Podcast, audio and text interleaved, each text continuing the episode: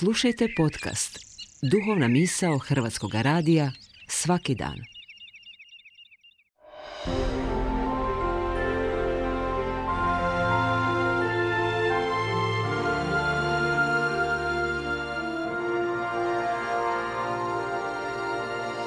Duhovna misao. Urednica je Blaženka Jančić.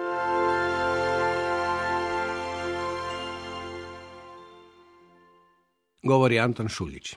Poznati hrvatski teolog i pjesnik Ivan Golub često je govorio o nasmijanome Bogu, te je 2009. godine izdao knjigu pjesama Nasmijani Bog Deus Ridens.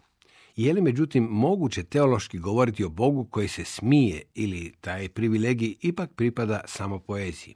Golub je bio i bibličar i dogmatičar i sasvim je sigurno dobro znao da temelj za Boga koji se smije i tekako postoji.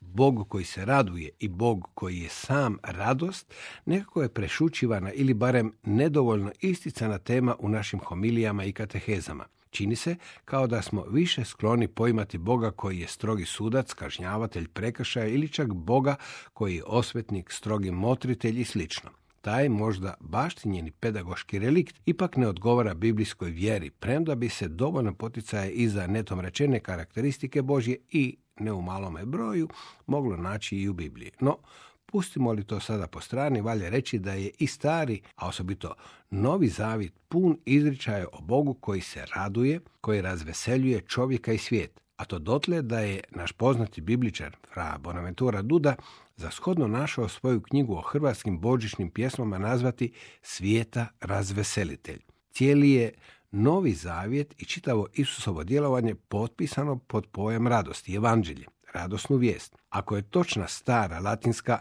nemo dat quod non habet, nitko ne daje ono što nema, tada je sasvim logično zaključiti kako je Bog izvor radosti jer je on sam u sebi radost. To na vrlo lijep način izražavaju psalmi, pa se tako u psalmu drugom kaže smije se onaj što na nebu stoluje.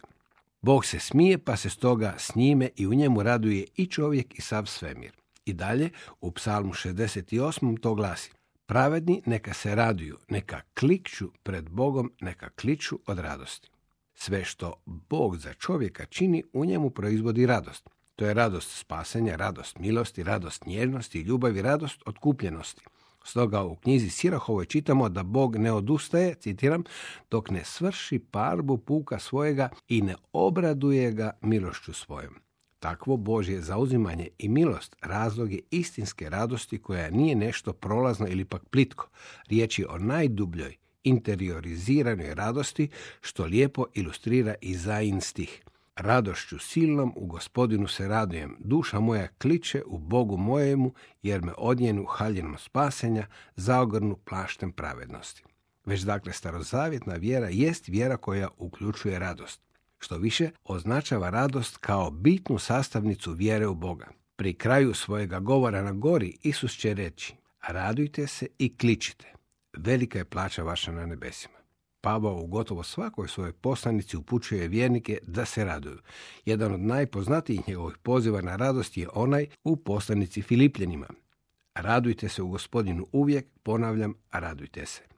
I u poslanici Solunjanima, kao i u onima Rimljanima i Kološanima, odnosno na mnogo još drugih mjesta kršćani su pozvani radovati se jer je radostan njihov Bog.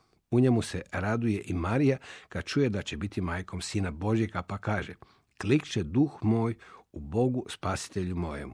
Tamo dakle gdje je Bog, tamo treba biti i radost. Ta radost nije nužno smijeh, ali ona ga niti ne isključuje.